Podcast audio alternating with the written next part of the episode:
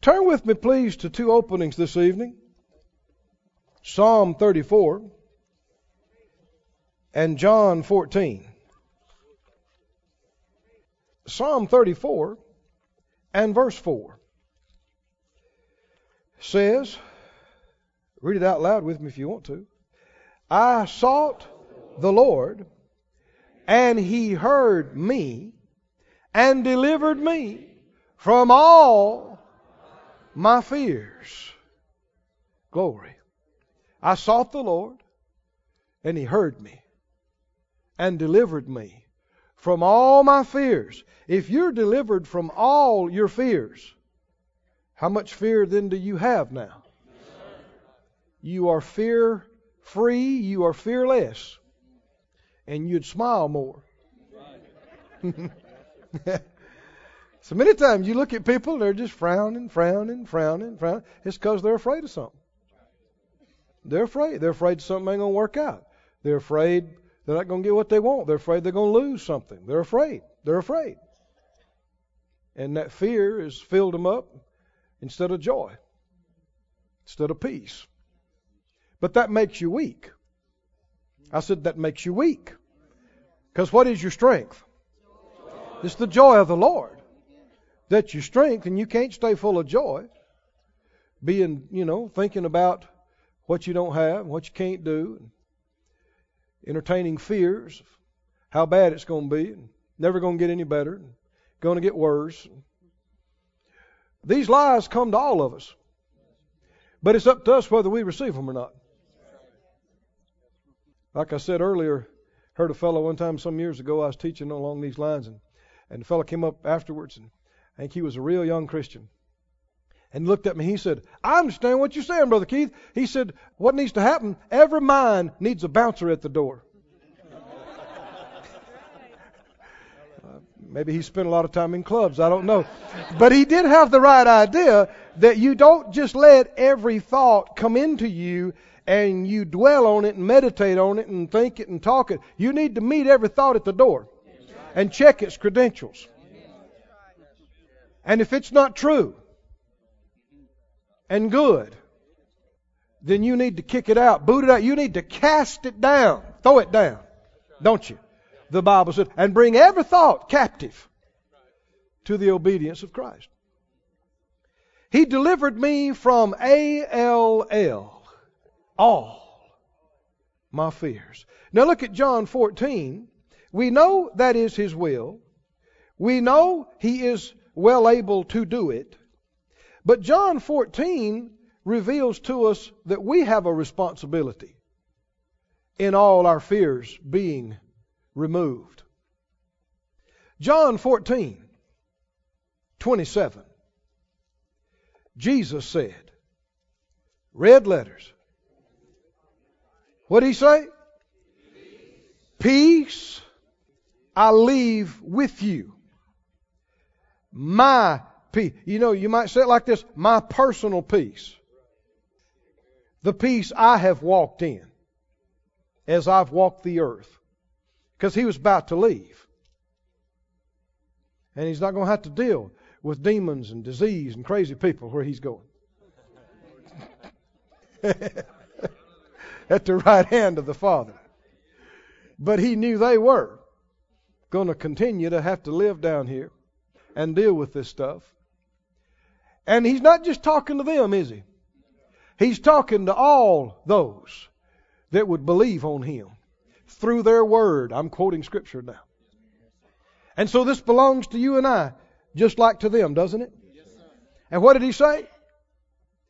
My peace I give to you. Somebody say, I take it. I take it. Not as the world giveth, give I unto you. You can't find this in the world. Oh, now there's a reason why Jesus says everything. But you can begin to see this immediately.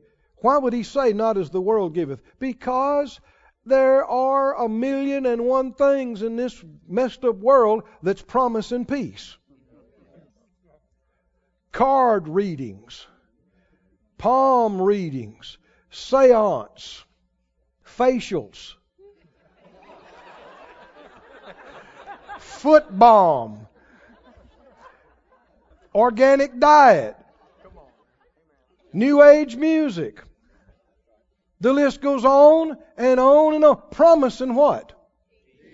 To give you peace. To soothe you. You can buy this little box, makes a sound.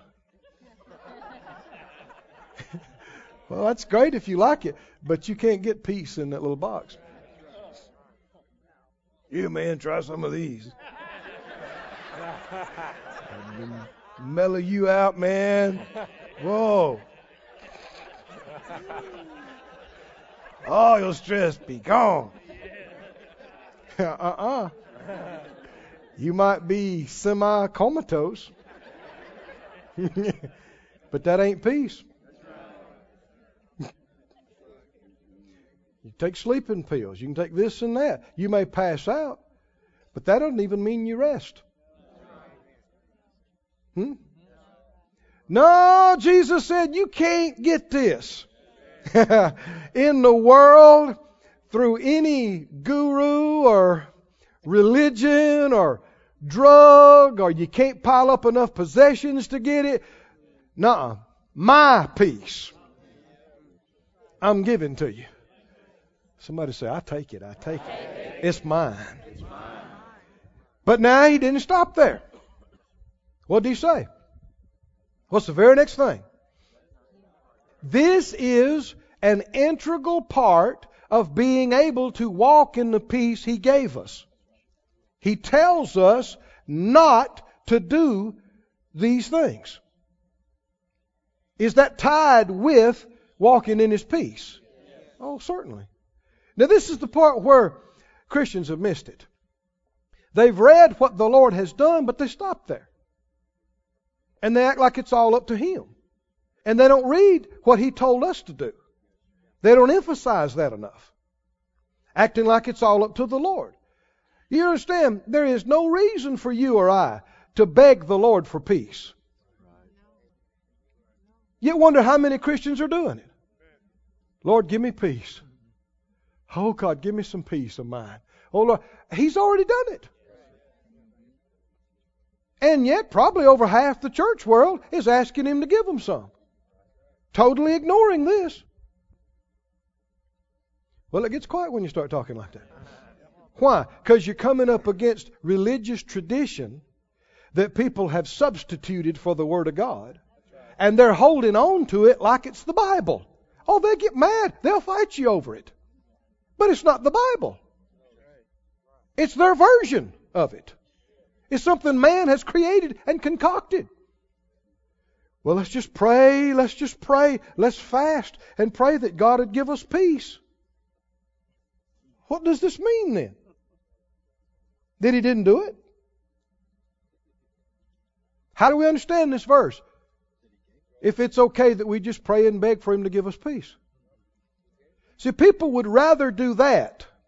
And then if they don't have it, say, well, God in His sovereignty knows what we need, when, and how. Instead of reading these last two phrases, come on now, and taking responsibility to do what He said in order to operate in this peace. Help me out. What did Jesus say? He said, I'm giving you my peace. I give it to you. When the Lord speaks, something happens. And here's what he said then Let not your heart be troubled, neither let it be afraid. Huh. Is it possible? Can we not allow our heart to be troubled? Can we stay in His peace and not let our heart be afraid? Can you do it every day? Can you go month after month and not have a troubled heart and not have a fearful heart? Can you do it year after year?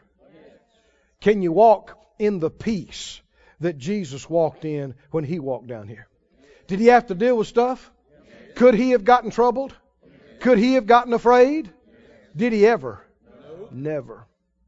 He faced demons. He faced Pharisees. He faced disease. He faced raging wind and storms, right? He faced death. Nothing scared him. Nothing. And he did it as a man. And he didn't stop there. He said, Here, this peace I've been walking in, I'm going to give it to you. Here you go. You can't find this in the world.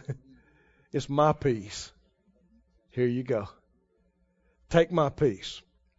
And don't let your heart be troubled. And don't let it be afraid. What does that mean? It means we can prevent and not yield to fear. Doesn't it? You could stay on this for three more days and it would be time well spent. Hmm? Said out loud, I don't have to, be, afraid. Ever. Now listen, friend, you'll be tempted to. Feelings will come. Thoughts will come. And here's the thing people don't understand. Just like because you have symptoms of sickness, you don't have to throw up your hands and just say, Well, I'm sick. You can say, I'm healed and resist it. Same thing with fear. Yea, though I walk through the valley of the shadow of death, I will, will. I will fear no evil. Does that mean he's not feeling anything? He's not, he's in the valley of the shadow of death. He's feeling all kind of stuff. He's seeing and hearing all kind of stuff. But he's saying, I will not let fear in me. It's on me, it's around me, I feel it. It is possible, even though you've got goosebumps and the hair standing up on the back of your neck and your knees are bumping together and your voice is trembling and tears are in your eyes. That's when it is so important to stand up and say, I refuse to fear. I resist this. Jesus told me, don't let your heart be afraid, which means I can.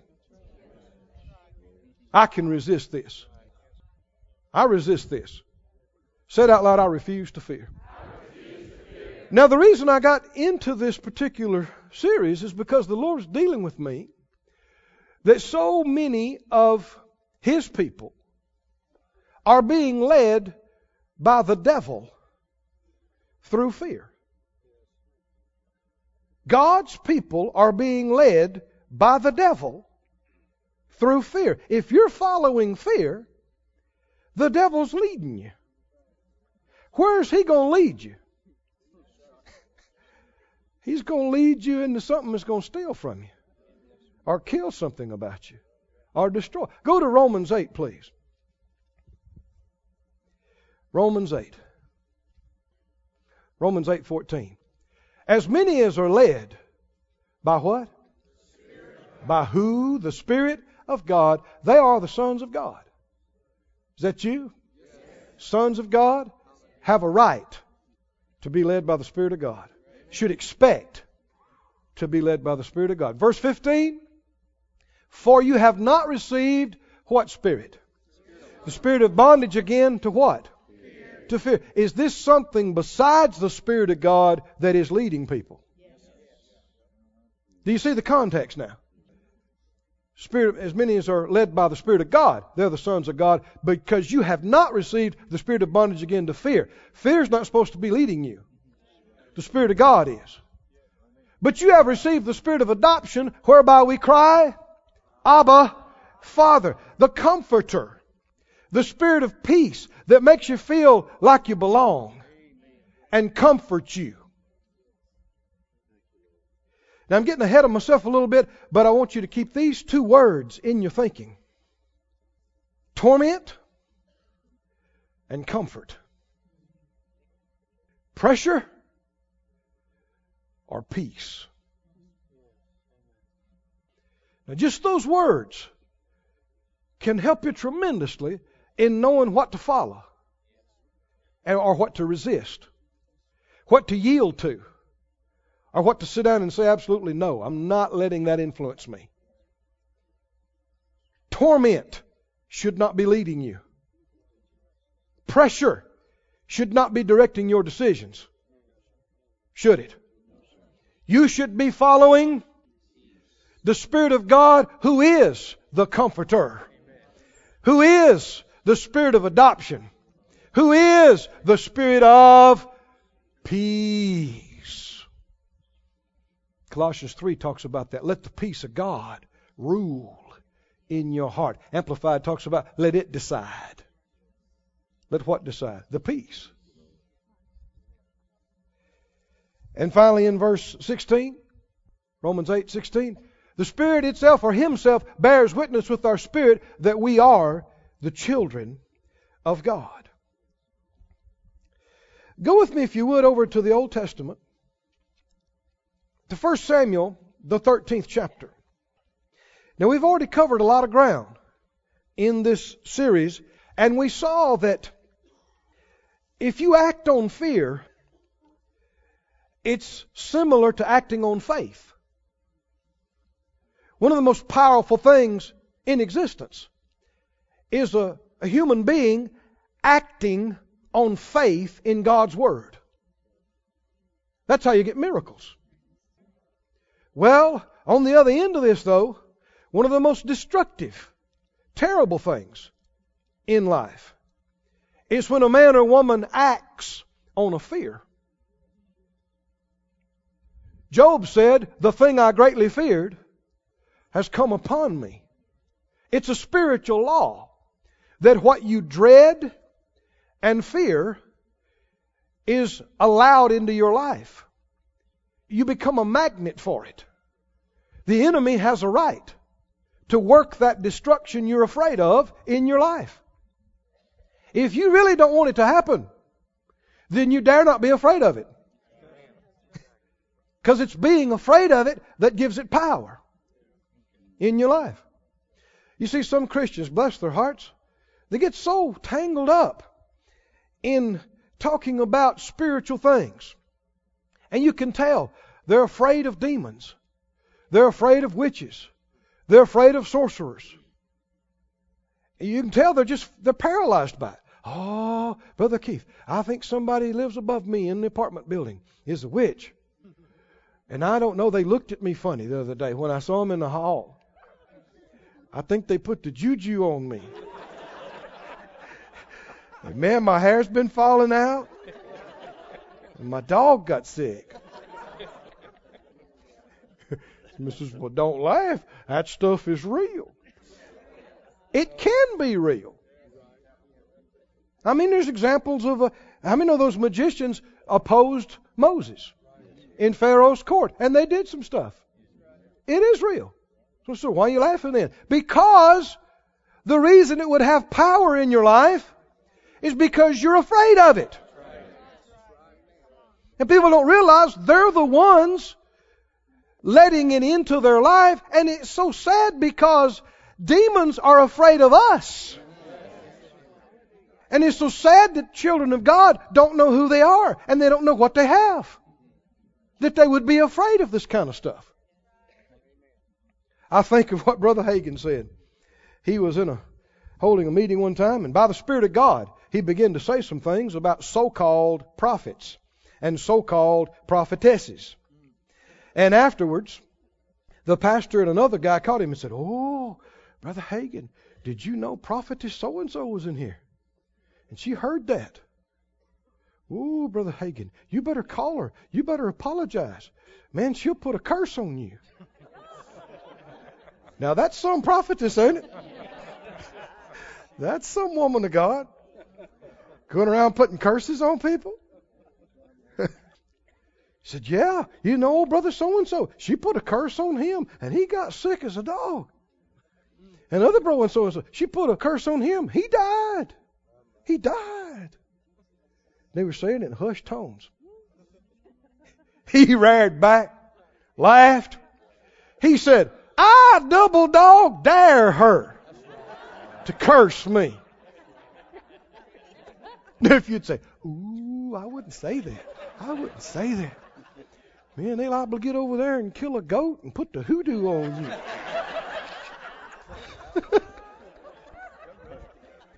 I notice after that, he ministered the Word of God for another 40 something years and never missed a beat. Did you hear me? No, it has no power over those who don't fear it. When you fear it, you give it power. And it's not just with sorcerers and witches. It's every day. Everywhere, in every area of life, the enemy is trying to work a seed of fear in you. He's trying to get something in you to get you to expect something bad to happen. And that's all just him working on you. But if he can move you to the place where you actually act on that fear, you have proven you believe it. Remember, faith without works is dead? Well, fear is the same way. If you act on it, it proves you believe that. And when you do that, you just gave the devil a right, a spiritual legal right to work in your life. Everybody said out loud, I refuse to be led by fear. I refuse. I will not be led by fears. Can we do what Jesus told us? Can we not let our heart be troubled and not let it be afraid? Can we do that? Can, no matter now you'll be pressed, you'll be pushed, thoughts will come, feelings will come. Sometimes it'll you know it'll try to shake you, and you'll feel in your body you'll feel shaken. That's not the end of it. That's not everything. That's just symptoms of fear. He's bringing it to you. He's trying to get you to yield to it. Let it in. And you need to look up through tears, through shaking, through everything and say, I refuse to fear. I'll not let my heart be troubled. I refuse to let my heart be afraid. I have the peace of God. I got the very peace of Jesus in me and on me. And you get to praising Him and talking like that. I'm telling you, what Psalm 34 say? I sought him, I called on him, he delivered me from all my fears. Did you find 1 Samuel 13? Now, one of the things that you'll see about people yielding to fear and acting on fear, and you, I've seen it again and again, I've done it. Thank God, not too many times, but I've done it before and missed it. And as I begin to talk about it, a lot of you are going to see you may be reminded of places in your own life where you have. But fear won't wait. I said fear won't wait. What do you mean? It won't wait on God. The enemy is a master at pressure techniques. He, one of his techniques is the pile up technique. Here's a problem. And here's another one. And here's another one. Maybe you're doing pretty good, but then these other three come along. And you're feeling a little strained. And people call you, say, We need to do something. We need to do it today. Okay. Well, I'm waiting on the Lord. Now, look, we got these people showing up at 5 o'clock. What are you going to do? And immediately the enemy is there trying to say, You got to do something. If you don't do something, this could happen. Or if you don't do something, that could happen. Now, analyze it. What's beginning to try to motivate you? If I don't do this, this could happen, this bad thing. If I don't do that, then this bad thing could happen, or this good thing might not happen. And you're feeling pressure. Somebody say pressure. pressure. This is the devil's technique. And if you yield to it, and you hadn't got direction in your heart, and you hadn't heard from the Lord, but it's a deadline, and people are calling, and they've called nine times, and people are waiting, and you just do something, well, why did you do what you did? What was leading you to do what you did? Now, I'm referring to our text in Romans 8. You've not been given the spirit of bondage again to fear. That's not what leads you. And you can identify this spirit by torment. 1 John 4 says, Fear has torment. And it vexes you. And you're frustrated. And you're pressed. And the pressure whether you hear anything in the natural or not, it keeps coming against your mind. You got to do something. You got to do something. You got to do something. Well, maybe you do, but it matters whether you do the right thing or not. And how are you going to know the right thing to do? Flip a coin? Take a poll? Vote on it? No. As children of God, we just read, as many as are led by the Spirit of God, they're the sons of God. The Spirit of God bears witness with our spirit. Look at this 1 Samuel 13. Well, back up to the 10th chapter. 1 Samuel 10 and 8. The man of God, Samuel, is telling Saul about God's call on his life, his kingship, and he tells him the Spirit of God's going to come on him in verse 6. He's going to be changed into another man. And verse 8, he gives him instructions. Verse 7, rather, this is 1 Samuel 10 7. He says, Let it be when these signs come to you that you do as occasion serve you, for God's with you. And you shall go down before me to Gilgal. And behold, I will come down to you to offer burnt offerings and to sacrifice sacrifices of peace offerings. Seven days shall you tarry till I come to you and show you what to do. This is the word of the Lord. This is a word of knowledge. This is a word of wisdom. Revelation of the plan of God. He's not speaking this himself. What did he tell him to do? Go to Gilgal. You're going to wait seven days. That's not all he said. Till I come to you. Do you see this? Till I come. Now, there's, this is very important. So many times people put their own interpretation of what was said, and they put meanings in it that are not there. And it can be so strong in their mind that they won't hear the truth. Had a guy some years ago, he came to me after the service and he was real upset with me. And he said, uh, Now I just don't agree with what you said. And I said, What was that? He said, Well, you said so and so and so. And I said, No, I didn't. He said, Yes, you did. I said, No, I don't believe that. I didn't say that. He said, I know you did. I sat right there and I heard it. I said, I don't think so. I said, the service was taped. Go get a tape and find it and come back and talk to me about it. He said, I'll do it. I said, do it. well, a couple of days later, he's back. He came and I saw him. I said, Well, what about it? I said, Did you find it on tape? He said, Well, he said, You didn't exactly say that. He said, But that's what you meant. Now, see, it doesn't matter what I say. Can you see this? It doesn't matter what I say. He's already made up his mind. I didn't say it. But as far as he's concerned, I did. I don't even believe it. I actually said something pretty much to the opposite of it.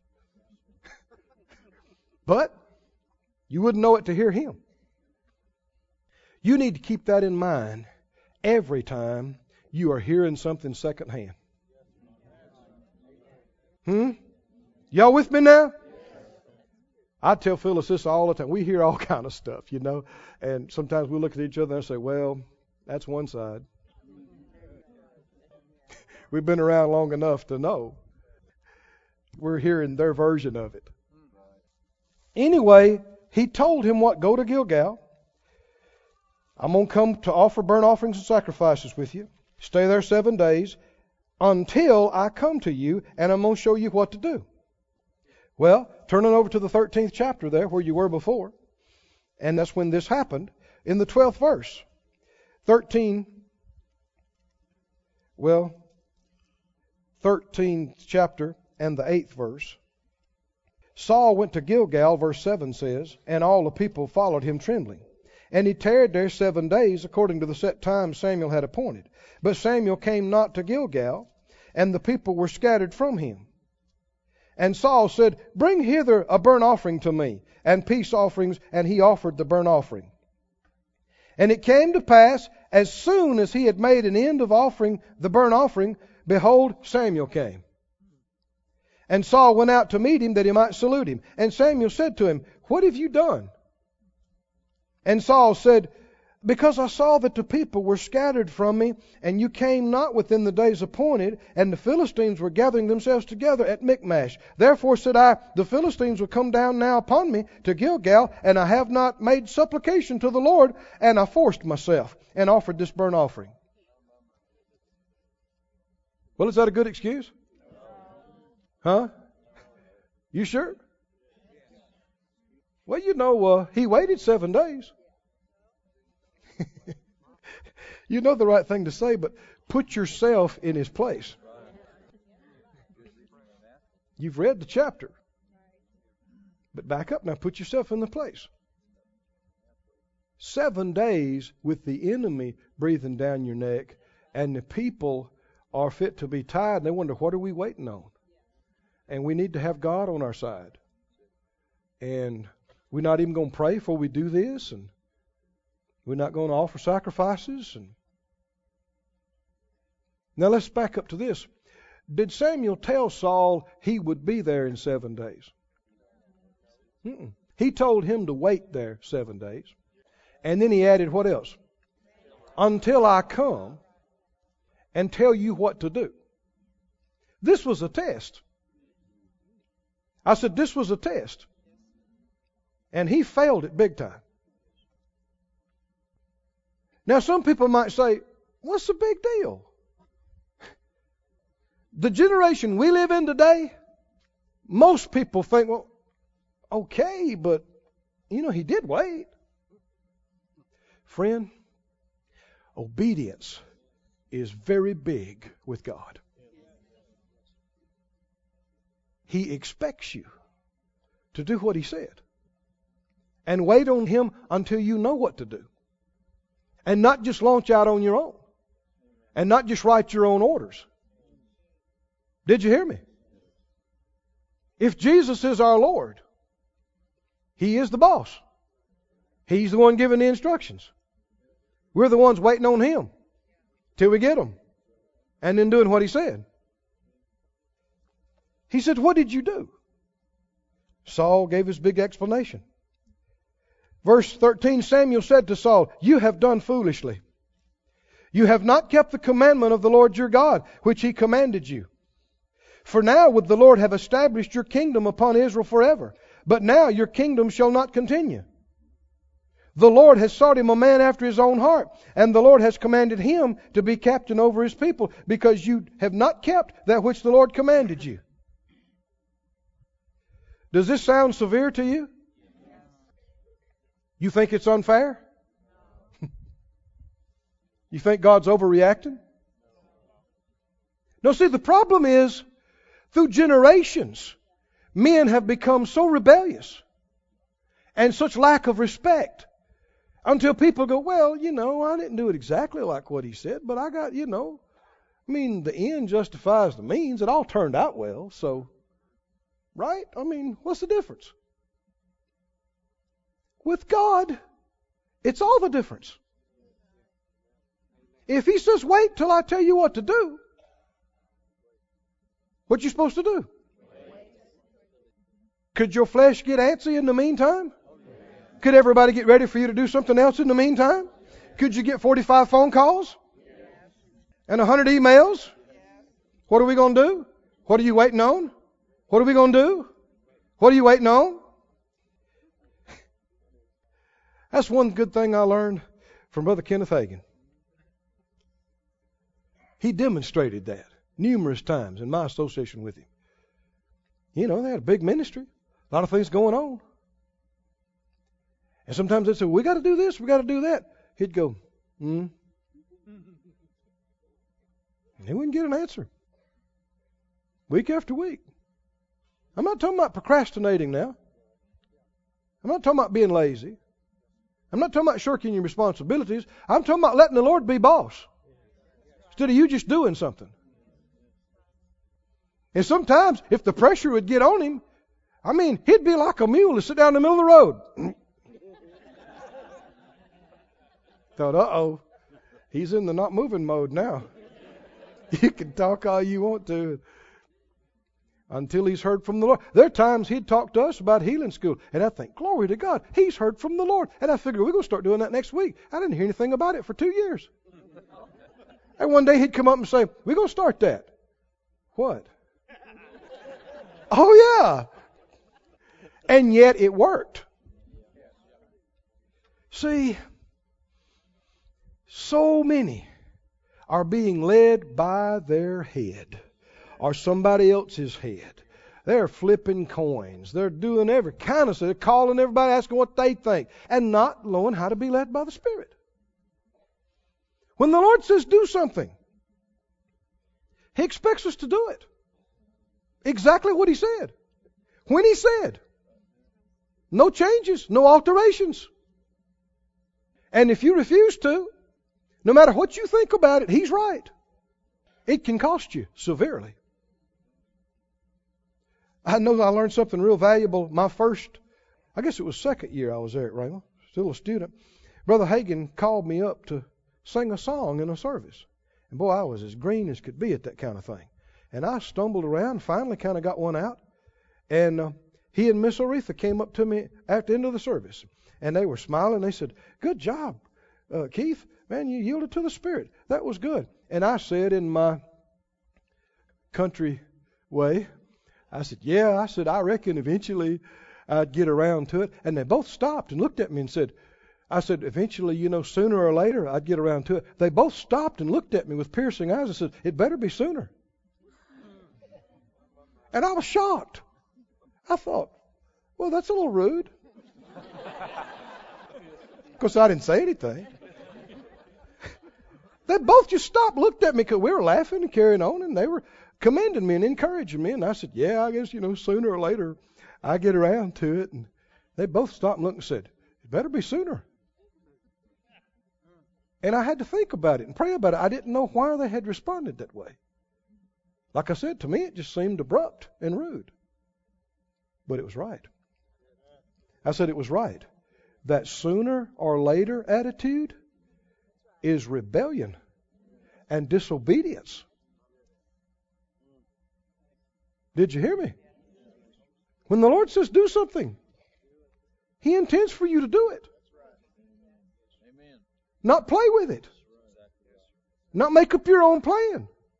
Not change it nine ways. Not do a piece of it and ignore the rest of it. He expects us to do it. And if we don't, it can cost us seriously. Did it cost Saul? It's, I know it sounds severe to you, but the Lord knows his heart. And you can see the reason why it was so severe is his heart was so rebellious in this area. You remember not long after that, he sent him on a mission and told him to attack Agag and what to do there. And he didn't do it. He didn't do what the Lord told him to do. He changed it all up. And again, he says, because I was afraid of the people. What's leading him in this stuff? Fear. And because of fear, he's not waiting on God. He's just doing stuff. Oh, can you see it, saints? Can you see it? Is it serious? There's two things until you know His direction, don't do it. Don't, I don't care who's got a plan or what they think, until you hear from Him, until you get it, don't move. I don't care how much pressure there is, I don't care how big the need is. And then, secondly, once you do get it, anybody know what to do? Once you get it from Him, once you get your direction, do not fail to obey quickly and completely. I'm thinking about Jesus. They drugged that woman in front of him and threw her down and said, We caught this woman committing adultery. How many know you can't do that by yourself? Where's the guy? Probably one of their buddies. We caught her, and the law says stone her. But what do you say? They think they got him. This shows the devil's wisdom. There is a devilish wisdom, James talks about. They think if he says stoner, we got him. He'll lose uh, favor in the eyes of the people because they think he's kind and compassionate And if he says, no, don't stone her, then we got him because he's not agreeing with Moses and the law. He can't be right. We got him either way he goes. You know what Jesus did? Come on, help me out. What did he do? He knelt down, he stooped down, and starts writing. And the Bible said they stood around and continued to question him. They're going, What about it, preacher? What about it? Stone her or don't stone her? What about it? What did he do? Come on, help me out. What did he do? He didn't let them push him into saying or doing something. What's he doing knelt down there like that? What's he waiting on? What's he looking for? He's operating as a man. He's not operating in omniscience. He's waiting on the Father.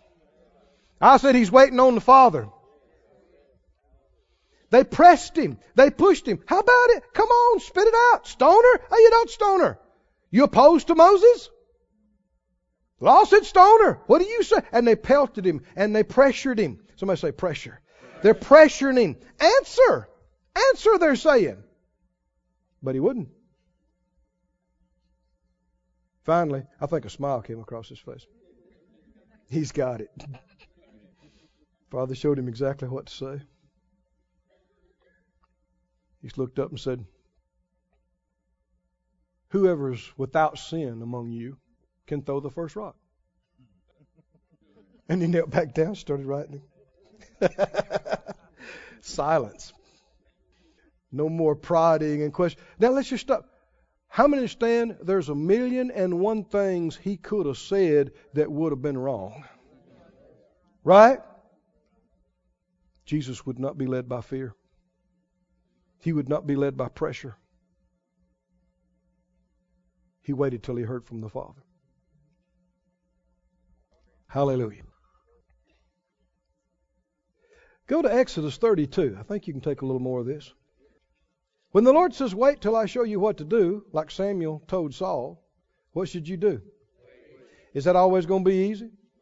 Mm-mm. Similar thing happened with Moses. Exodus 32.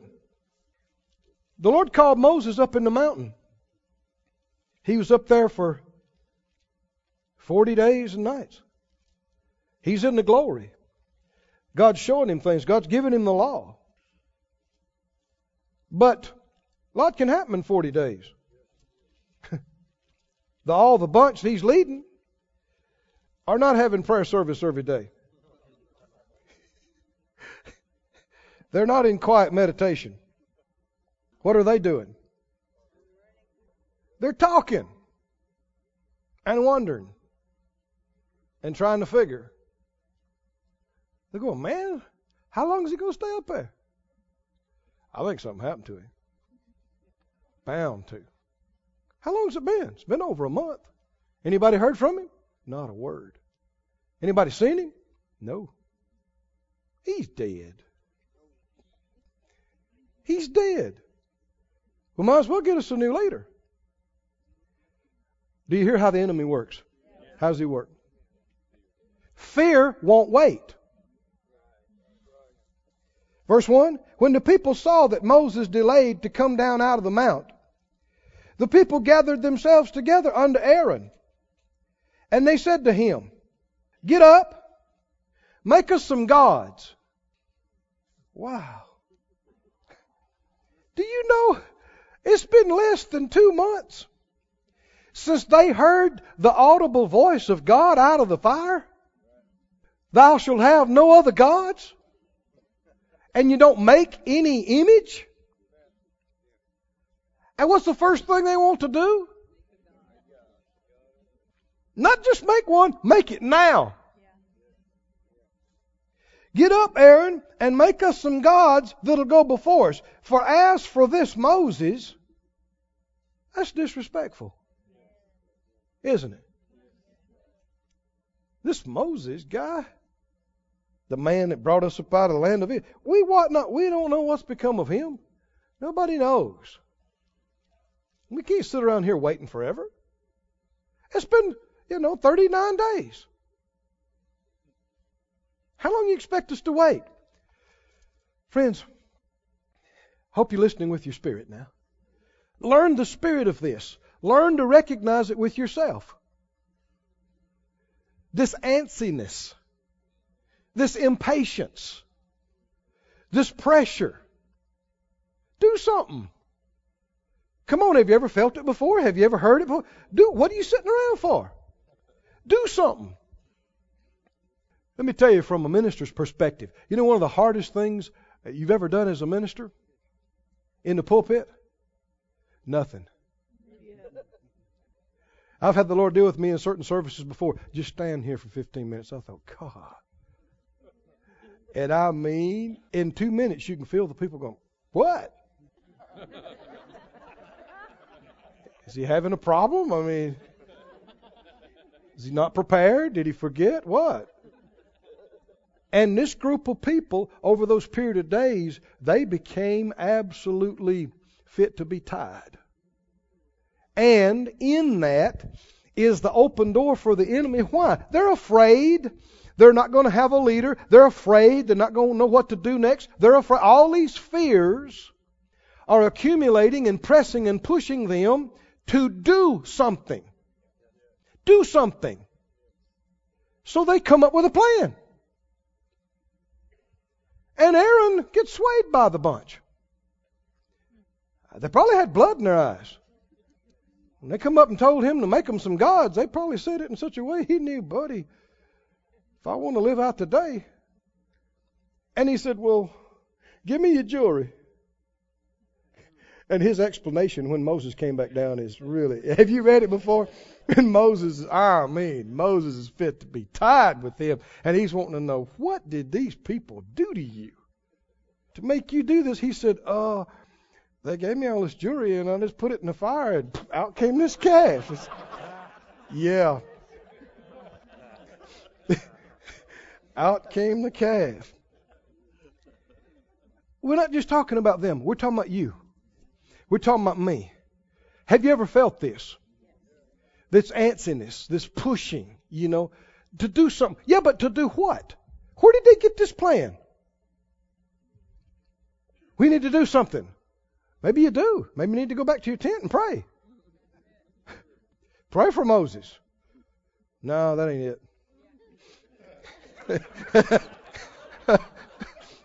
Maybe you need to work and get everything ready, whatever he, the Lord's told him to do. When he gets back, you know, get the livestock ready, get the wagons ready, you know, make sure everything's set to go. Nah, that ain't it. They had a plan. Make new gods. The Lord was very, very upset with them, and judgment came. What was leading them? Fear. Go to the New Testament with me. I'm thinking about closing. New Testament, Galatians, second chapter. Fear has torment. Faith has peace. Doesn't it? This pushing, this pressing, this squeezing, this pulling on you. And it's sad families have done this to each other. Husbands and wives have done this to each other. They have pushed and pressed and pulled and nagged when they should have been praying and looking to God. But they're pushing the other person to do something. Family members have done it, brothers and sisters. People have done it to their leaders, and leaders just given in. Phyllis and I were talking about something, a situation the other day, and it was a case where a child, teenage child, wanted to do something and wanted something, and the uh, the parent told them no. They loved them. They wanted them to have something like that, but they had a check, and they said no. And the child got upset and sulked and pouted, and so the father gave in and said, "Well, okay." And the child just almost got killed doing that thing. I mean, it was the mercy of God, hair's breadth. Well, he missed it. He should have let them cry and pout. Did you hear me? But see, people don't understand this. They let things sway them. They let people sway them. They let feelings. They let deadlines. They let all this stuff. Move them and lead them. And listen, if you're being led by your child's pouting, you're not being led by the Spirit of God. If you're being led by your husband's or wife's anger, you're not being led by the Spirit of God. We must get a hold of ourselves and not let these things sway us. We've had people, Phyllis and I've had people push us before on stuff. And sometimes we've told them. I mean, they, you can tell they think we just do whatever we want to do and decide to do. And that ain't so. And I've had people push me before on stuff, and finally I looked at them and said, Look, I don't do what I want to do. Why would I do what you want me to do? A lot of folks don't believe that. But there are people that endeavor to be led by the Spirit of God.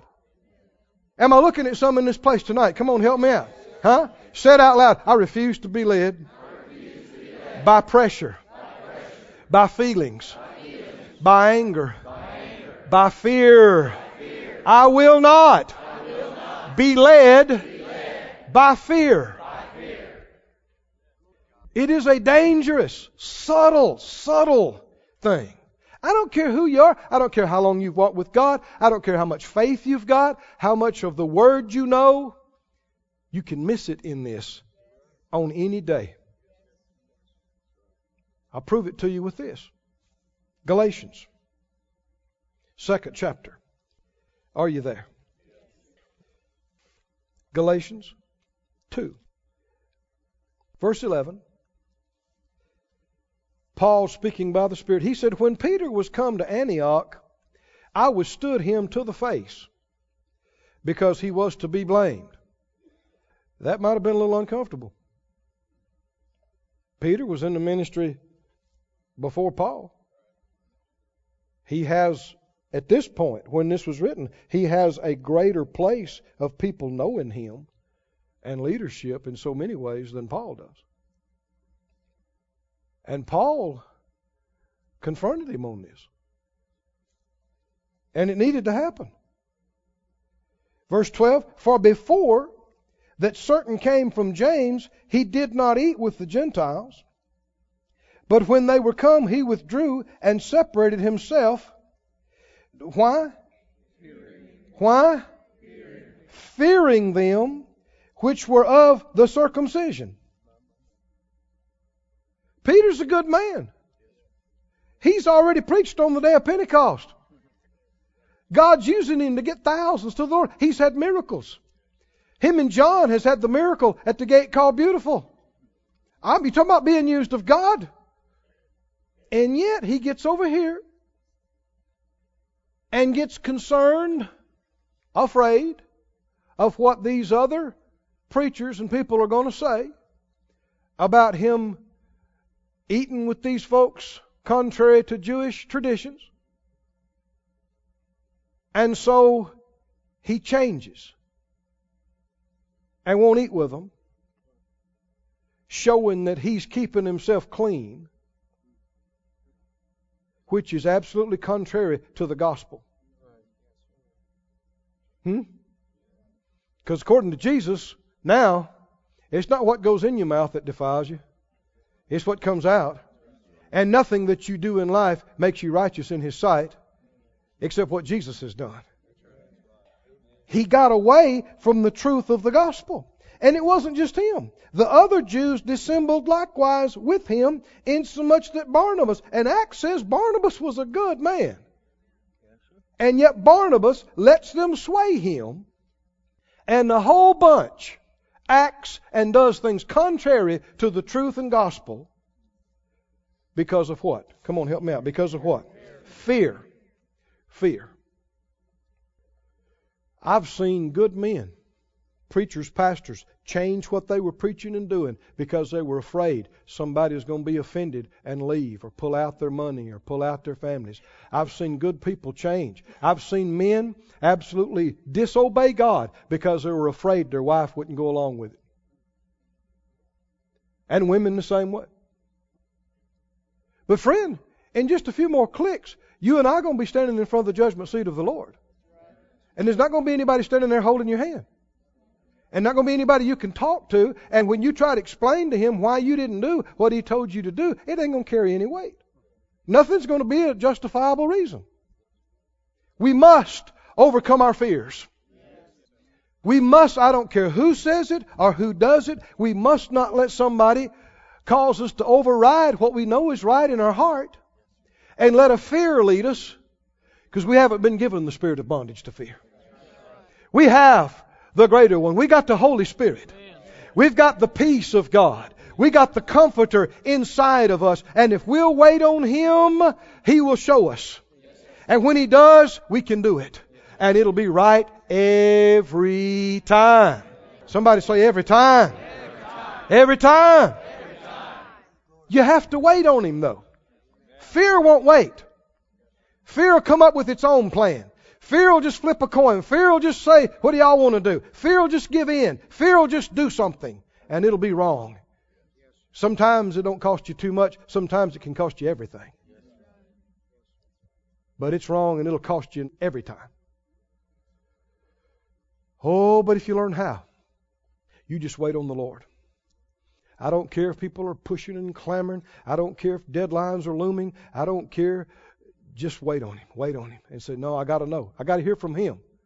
I got to hear from him and be in full faith that he'll show you. Ah, sometimes it gets all the way down to where your toes are in the Red Sea and Pharaoh's horse is breathing on the back of your neck. But you don't need it till you need it. right? Just hang in there and say, He'll show me. He'll show me. He'll show me. I know some years ago when I was learning more how to minister, usually the Lord would give me what I was supposed to speak days in advance, sometimes weeks in advance. And this particular time, I couldn't get it. I prayed, I studied, I looked, I couldn't get it. And I couldn't get it. And now it's time for me to go. I'm on the plane. I'm flying there. I'm supposed to get off in a few hours and I'm supposed to go speak. I didn't have it. I didn't know. I'm getting a little nervous. I'm sitting up there and I thought, Lord, you know, any time would be good. He knows your heart. And he spoke to my heart. I don't mean I heard an audible voice. He said, You trust me? I said, Yes, sir. He said, Relax. Okay. Relax. Hmm. So I got a ginger ale and ate a peanut and looked out the window, got off the plane. They picked me up in the car. They took me over to the church, took me in the speaker's room. I put the microphone on. I ain't got a clue. but these words are ringing in my ears. Do you trust me? Yeah? Then what? Faith rests. We which have believed do enter into rest. What should Saul have done? He should have hung out there, took a nap, ate an apple, right? Rested, sharpened his spear, made plans, but he should not have gotten ahead of God. He should have done exactly what the Lord told him wait till he came and told him what to do. I got off, they introduced me. I walked up to the podium, not a clue. and the Lord gave me a word of knowledge, and another one, and another one. And we spent the whole time ministering by word of knowledge, healings and miracles. I didn't need a sermon. But I didn't know it. And he didn't tell me. Says, Well, he could have told you. He didn't want to. You know what pleases him? Faith. And faith will wait. And faith will rest. And faith will cool its heels till he says so. Glory to God. Somebody say, Glory to God. Stand on your feet. I've gone long enough. Oh, hallelujah. Thank you, Lord. Close your eyes. Let's wait on Him just a little bit. I'm going to say a thing or two, and then I want us to pray in the Spirit. Two things. Two things. Two things. If you hadn't heard from Him, tell me what to do. If you hadn't heard from Him, what do you do? Don't do something. Don't just do anything, whatever you can do. Wait on Him. Wait on Him till you get it. There's people in that category in the building and watching by the internet. There's also people in this category. When He tells you to do something, it's not time to wait. When He tells you to do something, what do you do then? Don't delay. Don't modify it and change it and do it your way. And when He tells you to do something, help me out.